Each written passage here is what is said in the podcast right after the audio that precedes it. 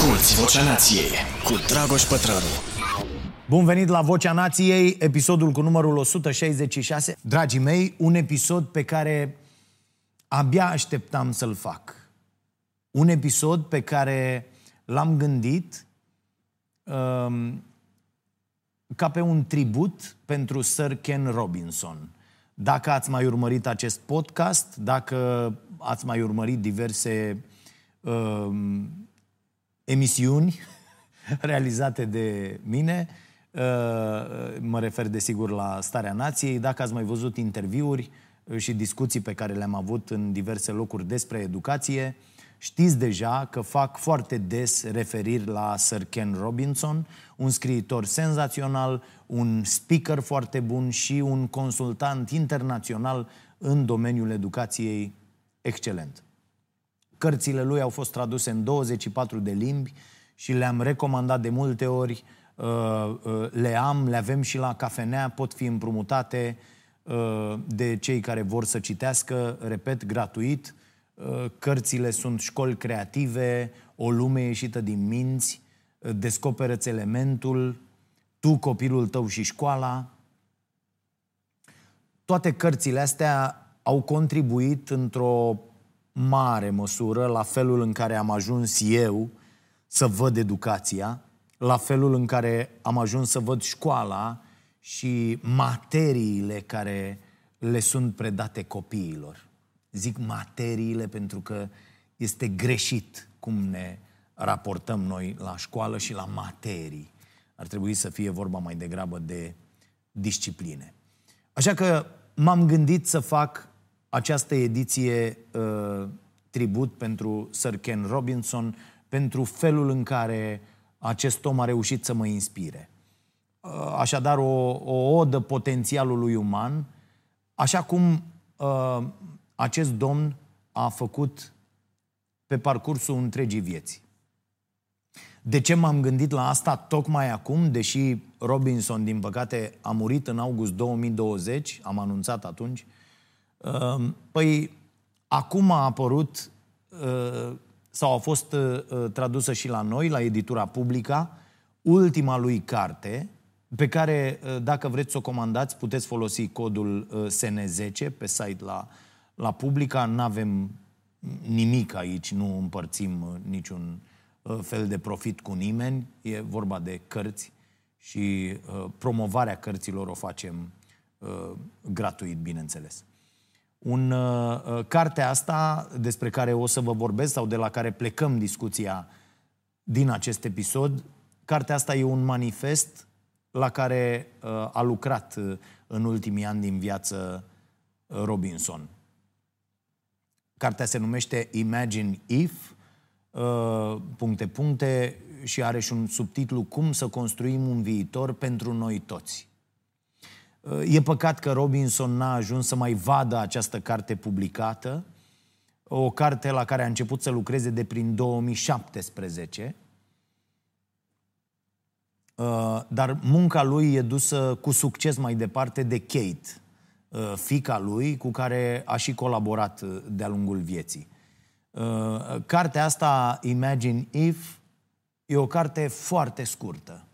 Este ca o scrisoare lungă, cum zice chiar autorul, citându-l pe Pascal, care a spus treaba asta, bine, e o vorbă atribuită multor scriitori, aș fi scris o scrisoare mai lungă, dar uh, mai scurtă, pardon, aș fi scris o scrisoare mai scurtă, dar n-am avut timp. Foarte frumos. Uh, e o carte care aduce la un loc esența tuturor ideilor lui Robinson și mm, argumentele pe care le-a susținut toată viața, argumente atât de bune uh, care au schimbat felul în care mulți oameni văd educația, învățarea, inteligența, creativitatea, mă rog, lumea cu totul. E o carte care te îndeamnă să-ți imaginezi o lume mai bună, un sistem mai bun în care am putea să trăim cu toții. Pentru că, așa cum am zis și cu alte ocazii aici, asta ne împiedică cel mai mult să trăim, să ajungem să trăim într-o lume mai bună. Faptul că eșuăm constant să ne imaginăm o lume mai bună. Da, e greu de crezut, dar e adevărat. Avem senzația că, că totul e stabilit, că așa a fost din totdeauna și că trebuie să continuăm să facem lucrurile așa cum le-au început alții înaintea noastră. Nimic mai fals. Nimic nu ne împiedică să ne imaginăm sisteme noi, modele economice noi, politici publice noi. Pentru că putem crea orice fel de lume vrem. Robinson spune așa, noi nu trăim în lumea în care trăiesc și celelalte animale. Noi ne creăm lumile în care trăim. Lăsați un pic să se așeze aceste cuvinte. Le mai zic o dată. Noi nu trăim în lumea în care trăiesc și restul animalelor. Noi ne creăm lumile în care trăim. Și e adevărat, nu? Trăim în idei. Iar ideile pot oricând să fie schimbate astfel încât să contureze o lume mai bună. Și avem tot ce ne trebuie pentru asta, așa cum spunea și Robinson, în stilul lui caracteristic de mare susținător al potențialului uman. Eu n-am văzut până la el un om care să fie atât de atașat de această idee. De fapt, toată munca lui Ken Robinson are la bază o declarație de iubire pentru ceea ce pot oamenii să facă. Toată munca lui e o celebrare a ceea ce noi, specia umană, suntem capabili să facem, dar și să fim. Însă asta, bineînțeles, doar dacă avem grijă să ne construim condițiile necesare. Iar condițiile necesare pot fi construite dacă regândim felul în care facem afaceri. Apropo de ceaiul de 20 de lei. Ceaiul prost de 20 de lei. Felul în care ne raportăm unii la ceilalți, felul în care percepem relațiile dintre noi. Dacă începem, printre altele, să ne vedem nu ca pe niște consumatori, ci ca pe cetățeni, ce tot zic aici de câteva episoade, dacă, dacă schimbăm sistemele de protecție socială, care sunt atât de precare și de, de înjositoare încât nu pot aduce la suprafață altceva decât ceea ce e mai rău din oameni.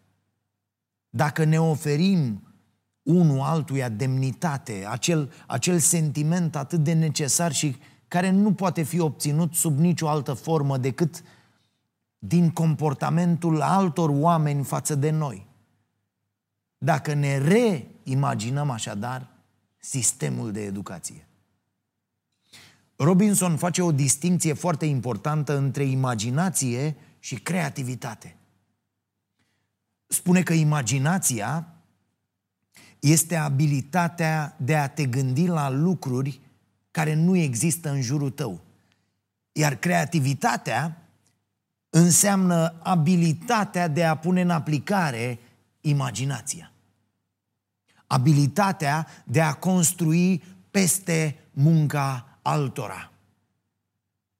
Abilitatea de a sta pe umerii altora, da, știți vorba asta? Și de a imagina lumea de acolo, de a, de a construi lumea de acolo.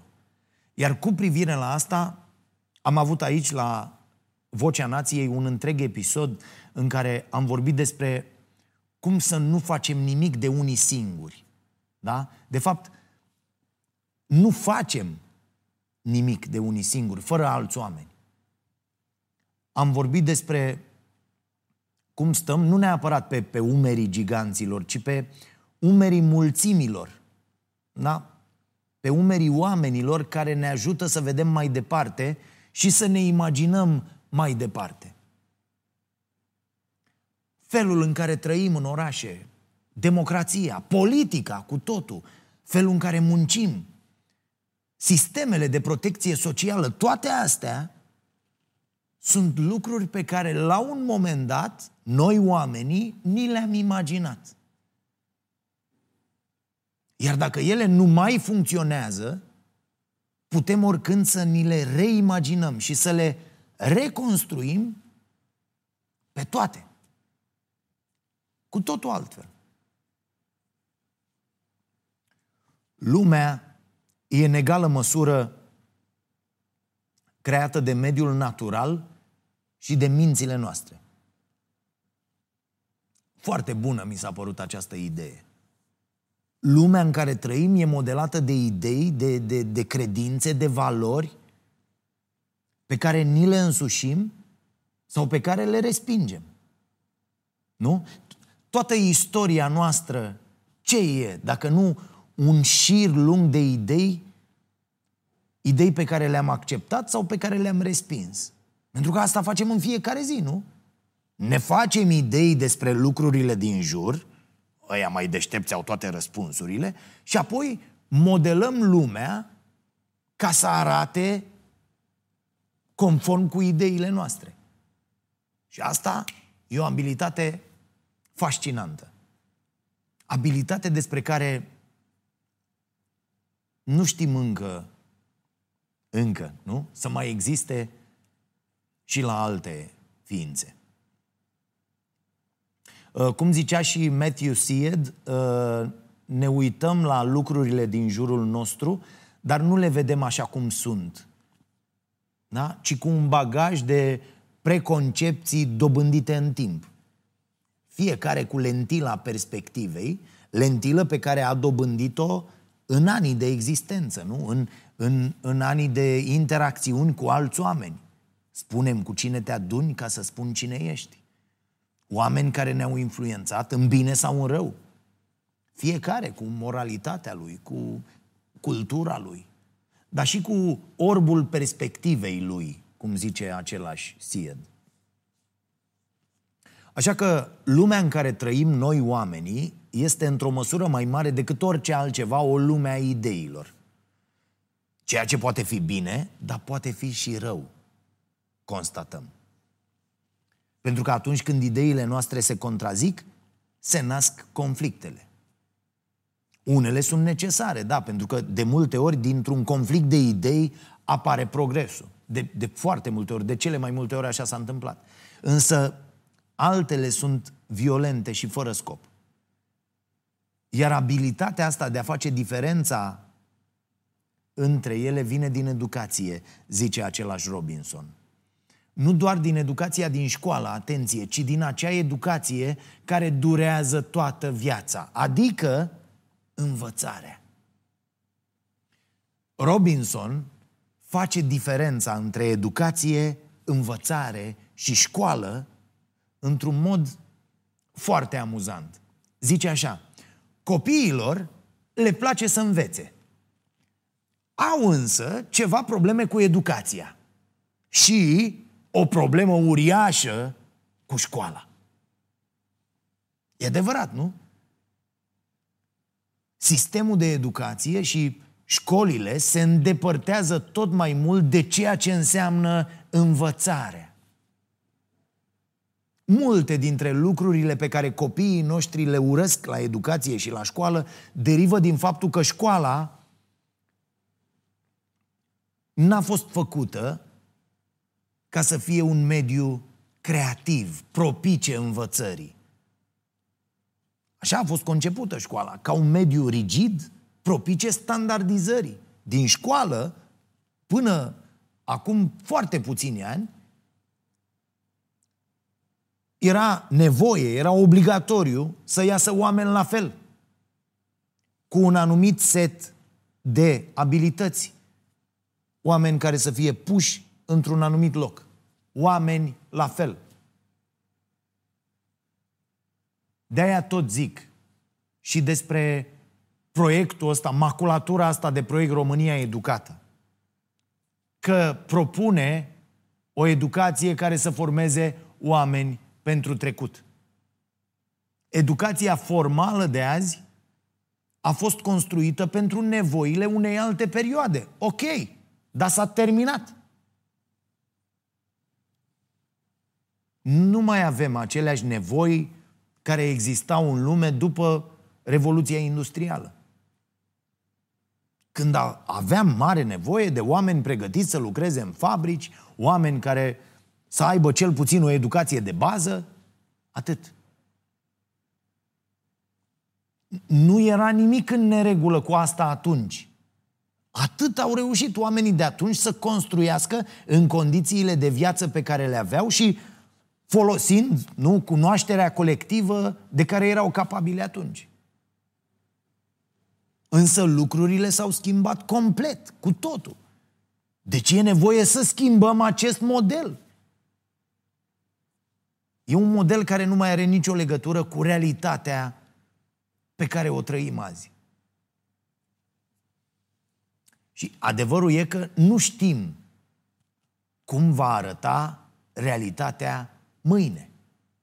De-aia nu știm cum. Să, îți trebuie un tupeu fantastic să zici, ăsta e un proiect pentru viitor. Habar n-avem cum va arăta viața noastră peste 5 ani. Dar cu toate astea, sistemul nostru de educație pretinde, repet cu un tupeu fantastic, că poate să-i pregătească pe, pe, pe elevi azi pentru tot restul vieții Care ar trebui să fie scopul educației în condițiile astea de, de incertitudine? Unul care să-ți lărgească pur și simplu perspectivele. Educația ar trebui să-i ajute pe copii să înțeleagă atât lumea naturală în care trăim, cât și lumea asta imaginară, pe care ne-o construim singuri, din idei, din convingeri, din valori. Iar pentru asta, revin la Robinson, el spune că mult mai util ar fi dacă elevii ar învăța niște competențe care să-i ajute atunci când se vor întâlni cu diferite contexte economice, sociale. Competențe care să-i ajute să fie niște participanți activi la democrație.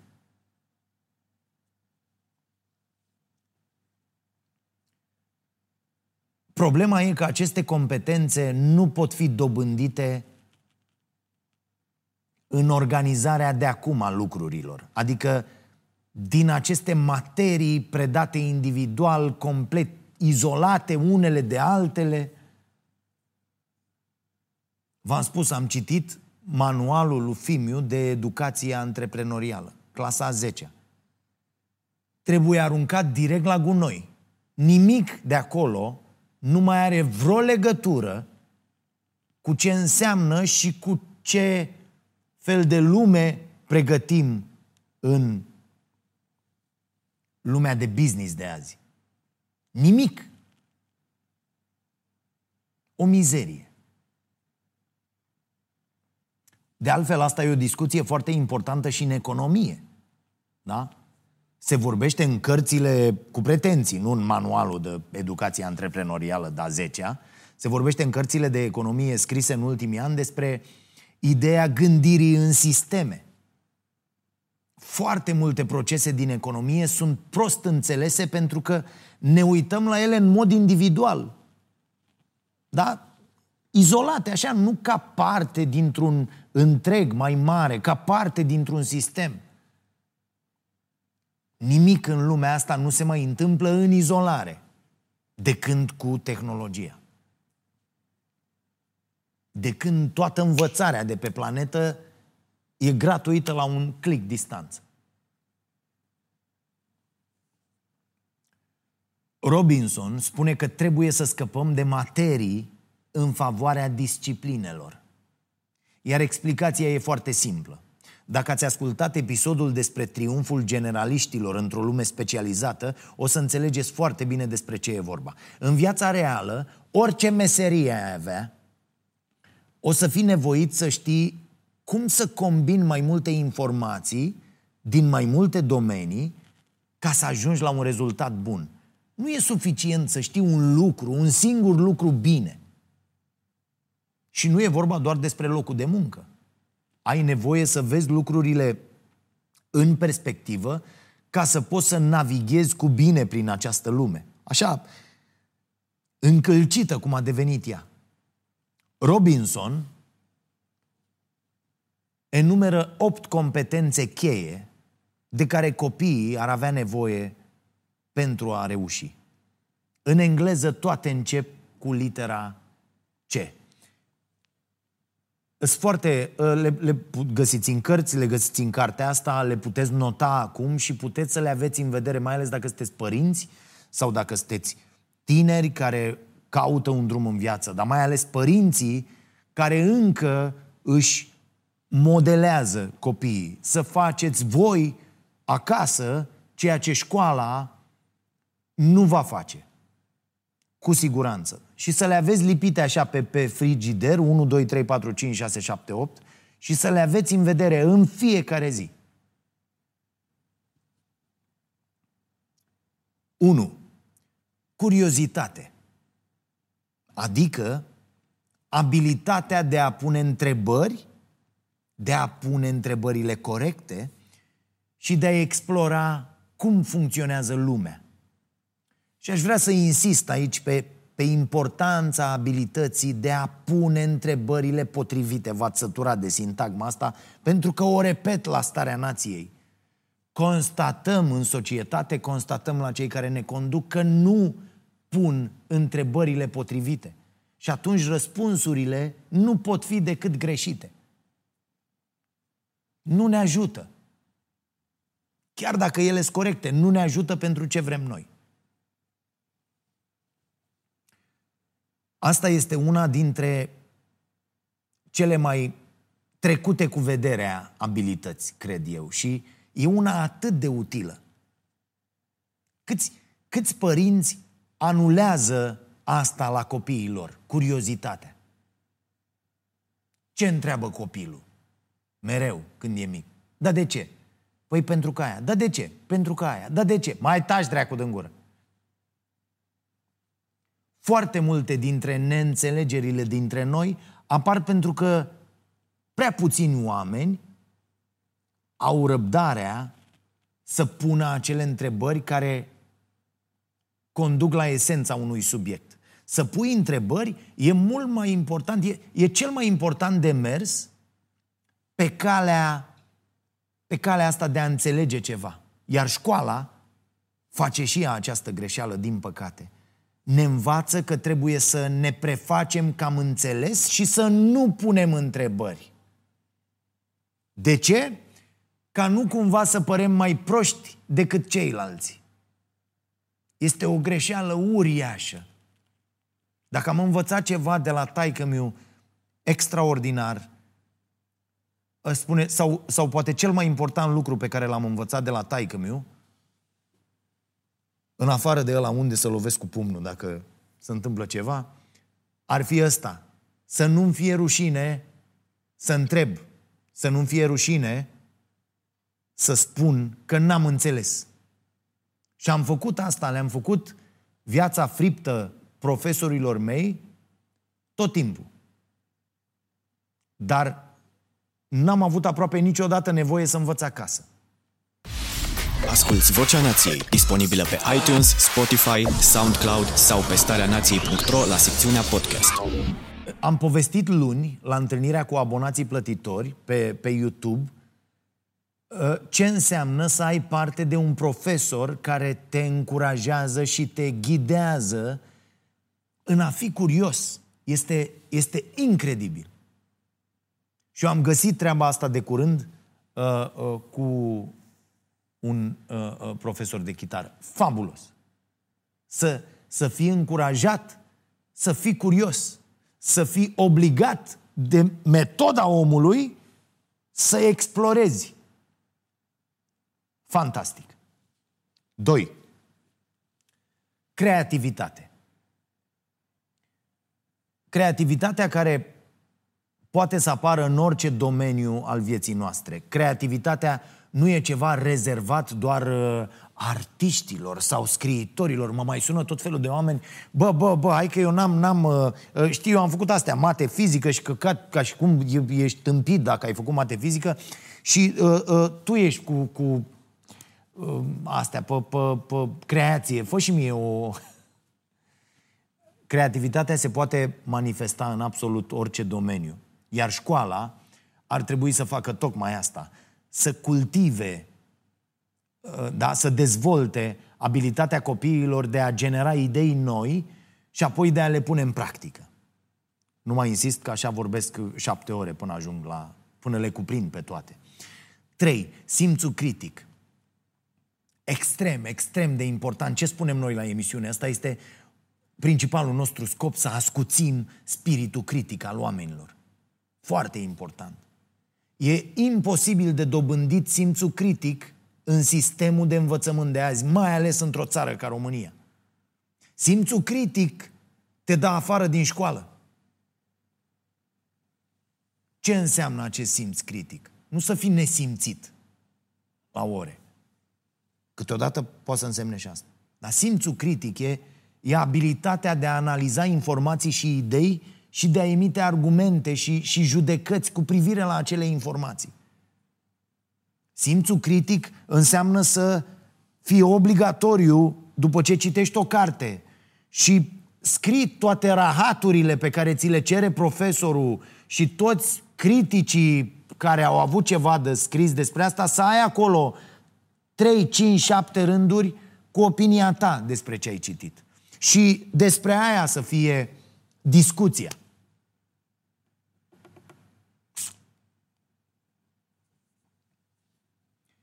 Uh, și aici, în dezvoltarea simțului critic, intervine și importanța de a pune întrebările potrivite. Și vă recomand episodul 148 în care, din podcast în care am vorbit despre ce înseamnă să ai acel scepticism sănătos. Ok. 4. Comunicare, abilitatea de a comunica. La fel, extrem de importantă. Ies din școala noastră copii care nu pot să vorbească două minute despre ei. Sunt incapabili să articuleze trei fraze cu sens despre ei, nu despre altcineva. Să știi, să, să folosești limba, să exprimi clar, concis ceea ce simți și ceea ce gândești. De-aia foarte mulți oameni ajung să fie abuzați la locul de muncă sau în familii sau peste tot. Pentru că sunt incapabili să spună ceea ce simt, ceea ce gândesc. Și au fost educați în felul ăsta. Să înțelegi cum trebuie să-ți adaptezi limbajul în funcție de publicul căruia îi te adresezi. Să, să înțelegi că nu trebuie să te exprimi complicat ca să par deștept și că mult mai important e să transmiți clar ce ai de spus, în cuvinte simple, pe care oricine le poate înțelege. Să nu fii un robot în comunicare. Să înțelegi că la celălalt capăt al mesajului se află unul sau mai mulți oameni. Apoi să ai încredere, să vorbești în fața mai multor oameni. Foarte puțini dintre noi au încrederea asta ea ar trebui să fie cultivată la școală și să o aibă toată lumea. Fac unii, Doamne, Maica Domnului, fac unii sute de mii, milioane de euro exploatând acest minus pe care îl are educația formală. Că oameni care dobândesc inclusiv diplome universitare, ajung doctori pe bune, nu mă refer la imbecilii ăștia de aici, pe afară, peste tot – doctor pe bune și dacă ei la o discuție unul la unul, s-a terminat lucrarea. Nu pot să vorbească. Și e păcat. Pentru că multe idei foarte bune se pierd în felul ăsta. E păcat mai ales pentru că ar putea să nu fie așa, nu? Dacă am crește cu toții cultivând această abilitate. Ok. 5. Colaborare. Abilitatea de a colabora. Despre colaborare am discutat uh, uh, destul de mult când am început acest sezon al podcastului. Eu cred cu tărie că asta este una dintre cele mai importante abilități. Să poți să lucrezi cu ceilalți. Și mai cred cu tărie că abilitatea asta e ceva cu care ne naștem, dar este deformată de felul în care lumea e organizată în prezent. Începând exact cu școala, care e construită să ne țină într-o competiție tâmpită, în loc să ne învețe să fim într-o competiție cu noi. Da? De curând am uh, mai povestit asta, am reluat alergările, am, am reluat această activitate de a alerga. Nu mai făcusem, am făcut sportul ăsta când eram mic și nu mai, uh, uh, nu mai suportam. Și de curând am, am reluat treaba asta, merg, uh, pe, alerg pe o pistă și a fost mie în continuare atât de greu, atât de greu. Și uh, uh, de multe ori alergă și alți oameni acolo și mintea îți fuge și zici, wow, eu uite, fata asta alergă, a trecut, eu n-am terminat tura asta și a trecut de două ori pe lângă mine sau ceva, dar nu e vorba despre asta, e vorba despre, bă, tu vezi că nu mai poți. Tu, vezi, ai grijă tu cu tine cum ești. Da? Aici zice Robinson ceva foarte interesant. Elevii învață în grup, dar nu ca un grup. N-are niciun sens să fie, să mai fie așa cum e acum învățarea. 6. Compasiunea, pe care Robinson o definește ca fiind punerea în practică a empatiei. Pe măsură ce devenim tot mai dependenți unii de alții în lumea asta, e esențial să cultivăm compasiunea. Pentru că violența, prejudecățile, bullying-ul în școli își iau rădăcinile într-o lipsă de compasiune. Nu mai zic lipsă de comunicare, lipsă de multe altele. Șapte.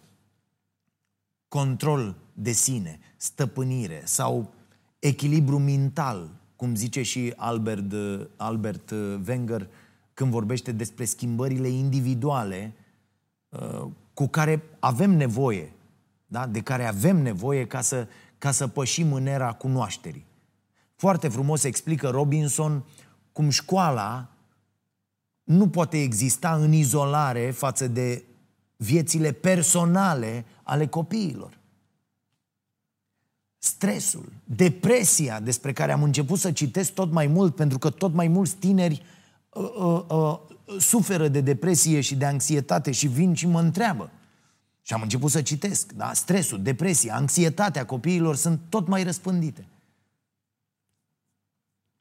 Multe întrebări primesc despre acest subiect. Și trebuie să înțelegem că școala este o parte importantă din viața copiilor. Uneori copiii stau la școală mai mult decât îi vedem pe acasă.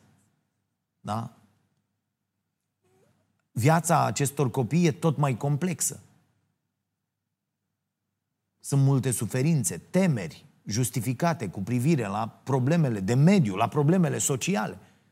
Ce zici un tânăr din ziua de azi când se uită stânga-dreapta, pandemii, nenorociri, nu mai poți să aprinzi lumina, nu te mai poți duce, bă, să studiezi la școală, ca cu iar trec școlile, universitățile trec online pentru că nu se mai pot plăti facturi, se va întâmpla și cu școlile.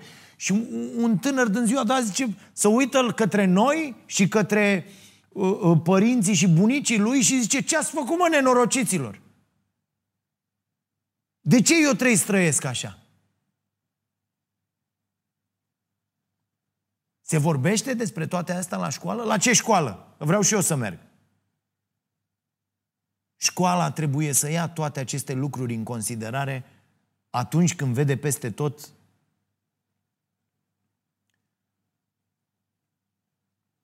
astfel de, de probleme. Școala vine cu teme, cu examene, cu informații pe care copiii simt că le pot aplica unde? În afara pereților școlii. Sunt informații pe care ei nu simt că le pot folosi ca să înțeleagă ce se întâmplă în jurul lor. E simplu. Bă, dacă eu văd că tot ce mă înveți tu aici nu îmi folosește la nimic, Și opt, spirit civic. Deci, în afară de spiritul la critic, ne trebuie acel spirit civic. Adică abilitatea de a participa în mod activ la viețile cetății. Foarte frumos pune Robinson în cuvinte această idee. El zice așa, copilăria nu e o repetiție înaintea evenimentului numit viață. Nu, copiii își trăiesc viețile chiar acum. Iar ceea ce ajung ei să devină, adulții în care se transformă, ceea ce vor face în viitor, toate astea depind în mod fundamental de ceea ce experimentează acum, în prezent, când sunt copii, nu?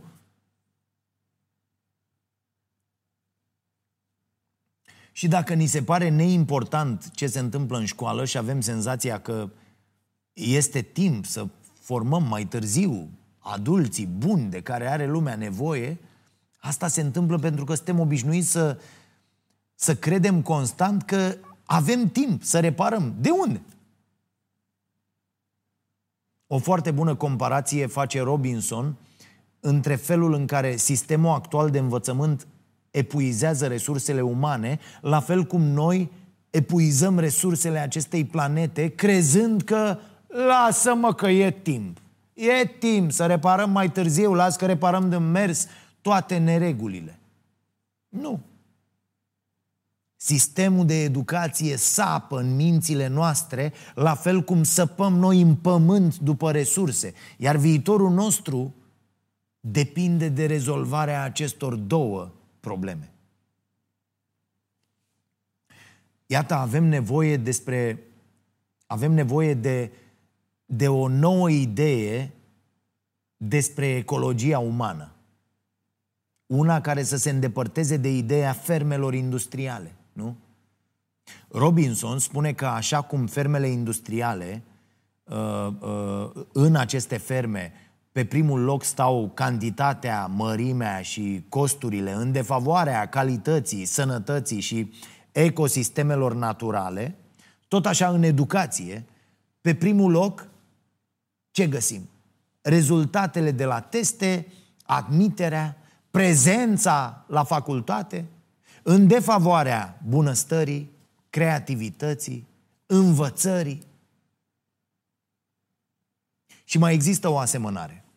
Așa cum fermierii dau animalelor antibiotice ca să uh, atingă scopurile de cantitate, de mărime, la fel copiii noștri primesc medicamente pentru anxietate și stres care să trateze lipsa de interes pentru școală.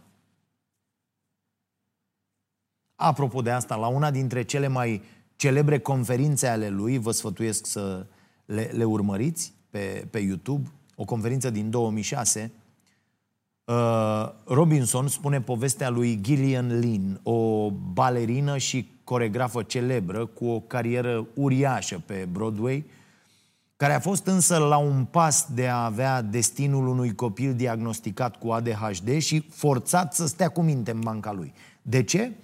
Pentru că nu se descurca bine la școală. Adică nu-și făcea niciodată temele la timp, n-avea deloc stare în timpul orelor și așa mai departe. Uh, sunt foarte mulți copii cu uh, aceste probleme. Cu alte cuvinte, nu respecta ce? Standardul clasic al unui copil cu minte. Așa că mama ei a dus-o la medic în căutarea unui tratament, nu? Asta se întâmpla cu mult timp înainte să apară definit conceptul ăsta. E, după ce i-a explicat medicului toate simptomele fiicei ei, medicul uh, uh, i-a spus lui Gillian că trebuie să vorbească puțin uh, uh, în privat cu mama, a ieșit din birou, dar înainte a dat mai tare radioul, lăsându-și-a deschisă. În secunda în care muzica de la radio a pornit, Gillian a început să danseze. Așa că medicul i-a spus mamei, vedeți, fica dumneavoastră n-are nicio problemă fica dumneavoastră e o dansatoare. Și Robinson glumește în timpul conferinței spunând că pe atunci oamenii nu știau că pot avea această afecțiune numită ADHD, așa că ăsta a fost norocul acestui copil, devenit ulterior un adult cu foarte mare succes în domeniul baletului și uh, coregrafiei. Așadar, norocul ei a fost că omenirea nu inventase încă boala asta și că i s-a permis să-și dezvolte inteligența, creativitatea. Nu? Iar aici are Robinson o explicație uh, foarte bună uh, apropo de, de abilități. Uh, există o mare diferență între abilitate și capacitate. Și am face foarte bine să, să știm clar această diferență. Pentru că apoi putem aplica uh, uh, cu succes uh, în, în viața copiilor și putem produce niște schimbări bune. Abilitatea este o capacitate la care s-a lucrat, care a fost rafinată cu exercițiu metodic, cum spune Erickson în, în, în PIC și în toate lucrările sale din ultimii 40 de ani. Toți copiii, când sunt mici, au capacitatea de a învăța și de a vorbi mai multe limbi în același timp la fel de bine. Perfect. Însă abilitatea de a face asta apare doar dacă ei sunt expuși la mai multe limbi străine la momentul potrivit. Toți copiii se nasc cu niște capacități uriașe, însă abilitățile lor într-un anumit domeniu apar doar dacă hazardul face ca toate condițiile necesare să fie împlinite pentru ca ei să poată să se dezvolte într-un anume fel. De-aia tot zice Erickson despre uh, uh, lăutarul de Malcolm Gladwell uh, și cartea lui Excepționalii. Bă, po- tu poți să repeți 10.000 de ore. Dacă repeți ca bou și n-ai feedback și n-ai exercițiu metodic și nu rând pe rând, nu uh, uh, uh, epuizezi tot ce au să te învețe uh, niște profesori, nu vei ajunge excepțional vei fi doar un om care a exersat 10.000 de ore ceva, dar nu este un tip excepțional. Sau o tipă. Aici, uh, uh, părinții nu-și dau seama de rolul lor foarte important în crearea acestui mediu pentru ca al lor copil sau ai lor copii să dobândească niște abilități.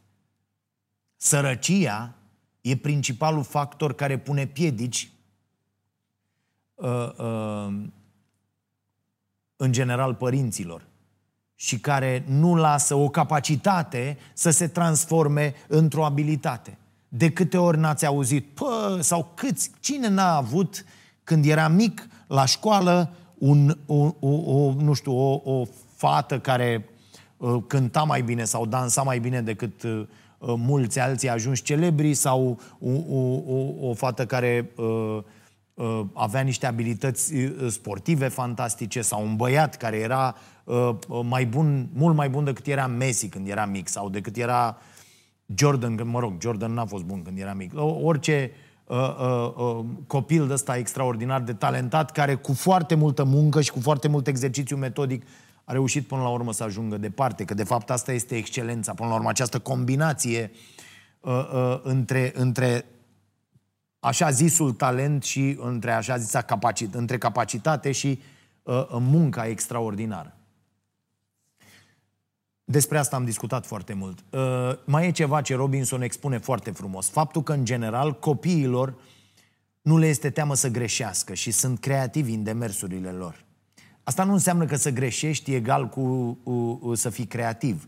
Dar adevărul e că dacă nu ești pregătit să greșești, nu o să faci niciodată ceva original. E, problema e că atunci când devenim adulți, în, ne pierdem complet capacitatea asta uluitoare de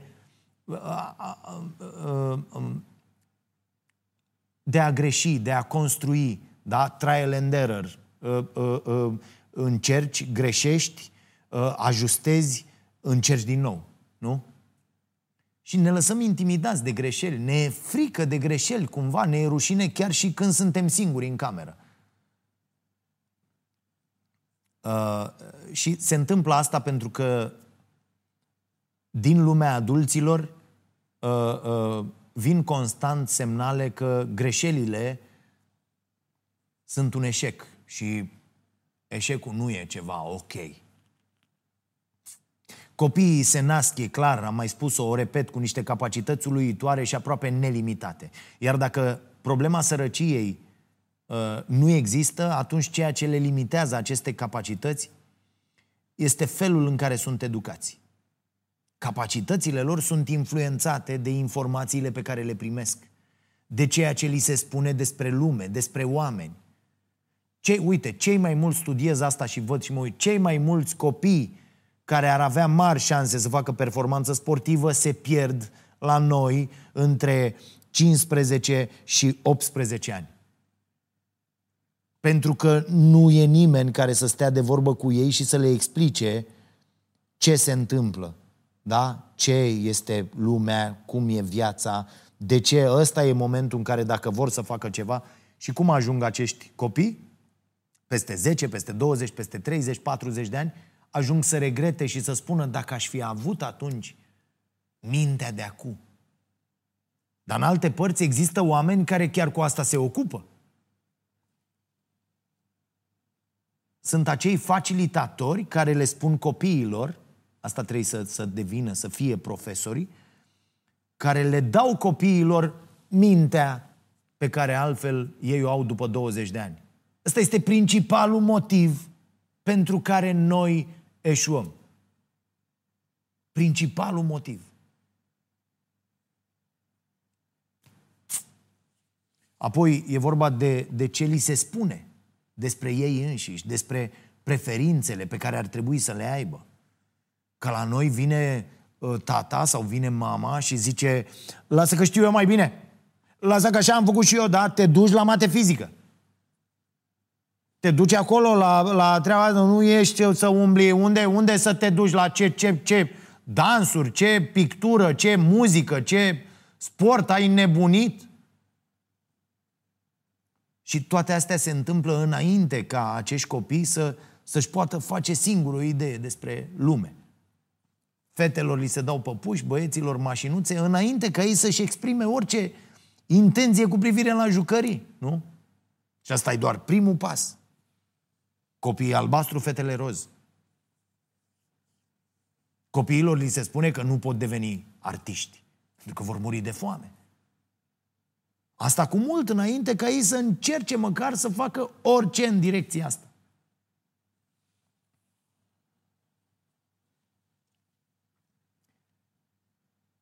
Educația chiar are puterea să schimbe radical viața unui copil în bine.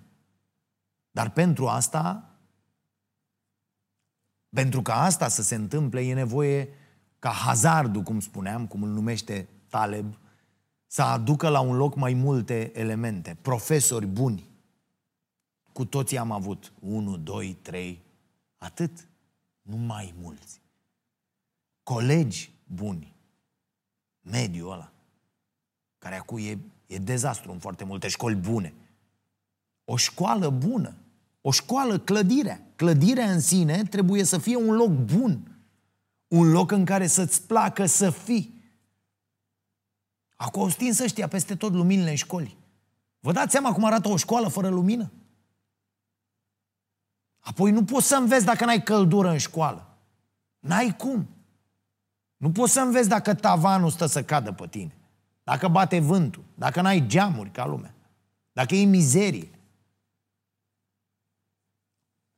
Robinson vorbește foarte mult despre profesori și despre cât de important sunt ei în tot acest proces profesorii sunt și ei niște victime ale acestui sistem defect. Pentru că dacă e greu să înveți fără căldură și când tavanul stă să cadă, e la fel de greu și să-ți faci meseria în aceste condiții.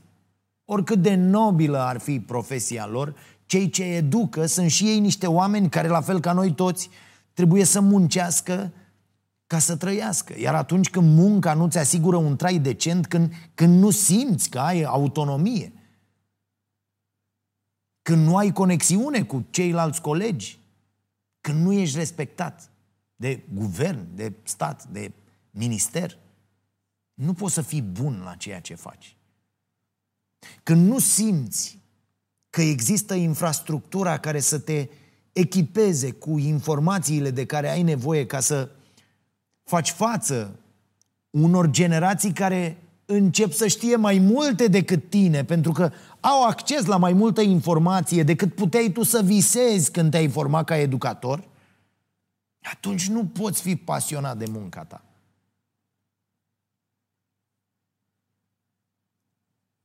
Când între telefonul tău și telefonul copiilor e o diferență de 1000 de euro.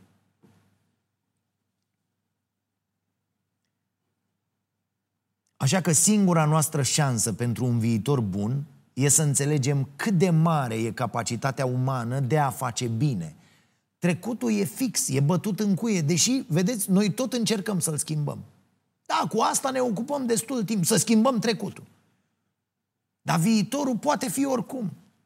Ne modelăm viețile și viitorul în funcție de felul în care alegem să ne uităm la ceea ce se întâmplă în jur. funcție de oportunitățile pe care le alegem pe, și pe care alegem să le îmbrățișăm. Și, desigur, de cele pe care le respingem. Bă, eu nu vreau așa. Nu vreau o lume care să arate așa. Cum zice Robinson, revoluțiile nu așteaptă schimbări de legislație. Ele apar atunci când oamenii schimbă ceea ce fac în fiecare zi. Trăim vremuri de provocări fără precedent. Iar cele mai multe dintre ele sunt opera noastră.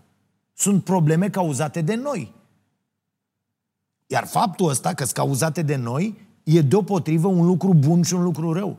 Pentru că fiind cauzate de noi, înseamnă că putem înceta să mai facem acele lucruri greșite. Nu? Sau care au dus la aceste probleme. Dar tocmai pentru că sunt cauzate de noi, e atât de greu să, să ne punem de acord, să schimbăm și să decidem cum vom face lucrurile de acum înainte. Altfel. Ar fi mult mai ușor dacă am, am dobândit perspectiva asta de ansamblu asupra lucrurilor. Dacă, dacă am vedea cât de norocoși suntem că existăm, în primul rând. Și cât de mare risipă de energie și cât de păcat e că nu facem timpul ăsta petrecut aici care e totuși atât de, de puțin, un timp bun și frumos pentru cât mai mulți. Avem doar câțiva ani de petrecut aici, pe pământ. 4.000 de săptămâni, cum zice Oliver Burkeman. Am discutat despre cartea lui. Foarte puțin. Poate dacă am fi mai conștienți de asta, ne-am înțelege norocul uriaș de a ne afla aici toți cei 8 miliarde de oameni începând de luna asta. Ați văzut, am depășit 8 miliarde. În normalitatea asta la care aproape că ne-am întors deja după pandemie și după teama din primele săptămâni de război, ar trebui să ne amintim că putem să creăm orice normalitate vrem. Putem să construim orice prin imaginație, creativitate și mai presus de orice, colaborare. Pandemia ne-a învățat să apăsăm pe butonul de pauză pentru multe dintre sistemele noastre sociale. E timpul să apăsăm și butonul de reset, spunea Robinson. Ca la Windows, nu mai merge, resetează tată. Trebuie să ne reimaginăm toate lucrurile din jur, începând cu educația. E ușor să crezi că nimic nu poate fi schimbat când ai crescut cunoscând aceleași lucruri toată viața. Mai țineți minte acea anecdotă cu peștii întrebați de alt pește mai mare? Hei băieți, cum e apa? La care ăștia se întreabă, ce dracu e apa, mă, ce zice asta? Fix așa suntem și noi. Am trăit doar în apă și suntem incapabili să vedem că apa există și că poate exista și altceva în afara ei. Iar ca să putem face asta, trebuie să recunoaștem imensul potențial uman și uriașa noastră abilitate de a fi creativi. Asta e ceva ce Robinson a făcut în toate prelegerile și textele lui. Iar creativitatea, așa cum ziceam, este punerea în aplicare a imaginației. Cred că asta e una dintre cele mai inedite lecții pe care le putem învăța de la Sir Ken Robinson. Imaginația care se petrece între patru pereți, fără o materializare concretă, e o risipă. Poți să ai cele mai bune intenții în fiecare zi. Dacă le ții pentru tine, nimic nu se va schimba în jurul tău. Pentru că lumea se schimbă doar prin acțiune. Lumea se schimbă doar atunci când niște oameni se strâng la oaltă și decid să facă ceva împreună. Doar că oamenii sunt de mai multe feluri, zice și Robinson. Există oameni care nu văd nevoia de schimbare, pentru că li se pare că totul e ok în jurul lor. Sunt oamenii care nu caută decât salvări personale.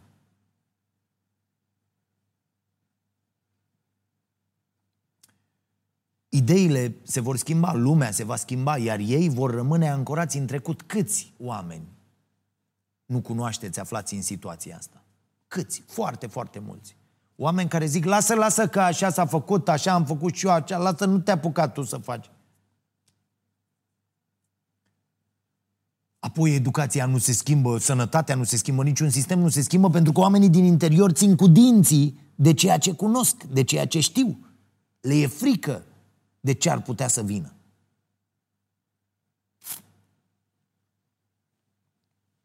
Atunci când nevoia asta de schimbare le este explicată, uh, există oameni dornici să se schimbe odată cu ideile noi pe care le aud și sunt dornici să învețe. Haideți să-i găsim pe ea. Iar în cele din urmă, există oamenii care mișcă lucrurile, agenții schimbării. Cei care văd și își imaginează cum ar putea arăta viitorul și încep să-l construiască.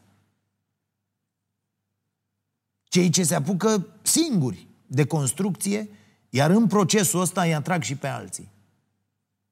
Sunt cei care nu așteaptă permisiunea cuiva. Se apucă să facă. Se mișcă. Iar atunci când mai mulți oameni se mișcă, se creează o mișcare. Și când mișcarea are suficientă energie, apare o revoluție. Iar revoluția, în punctul în care suntem azi, nu înseamnă să facem lucrurile mai bine. Înseamnă să facem lucrurile complet altfel. Să ne imaginăm cum ar fi dacă, așa cum ne îndeamnă și titlul cărții. Vă las cu această idee. Imaginați-vă cum ar fi dacă și terminați voi propoziția oricum vreți. Puneți în locul punctelor de suspensie orice idee, oricât de radicală. Încercați acest exercițiu de imaginație și, dacă nu aveți cui să-l povestiți, mi-l puteți trimite mie la dragoșarompătraru.ro Așa cum spune Robinson, multe dintre lucrurile bune din jurul nostru au apărut atunci când cineva a făcut acest exercițiu atât de simplu. Și apoi a și acționat. Ok, cam asta e. Ne vedem și săptămâna viitoare. Și nu uitați, de luni până joi, de la ora 10 seara, vă aștept la Prima TV cu Starea Nației. Să vă fie bine!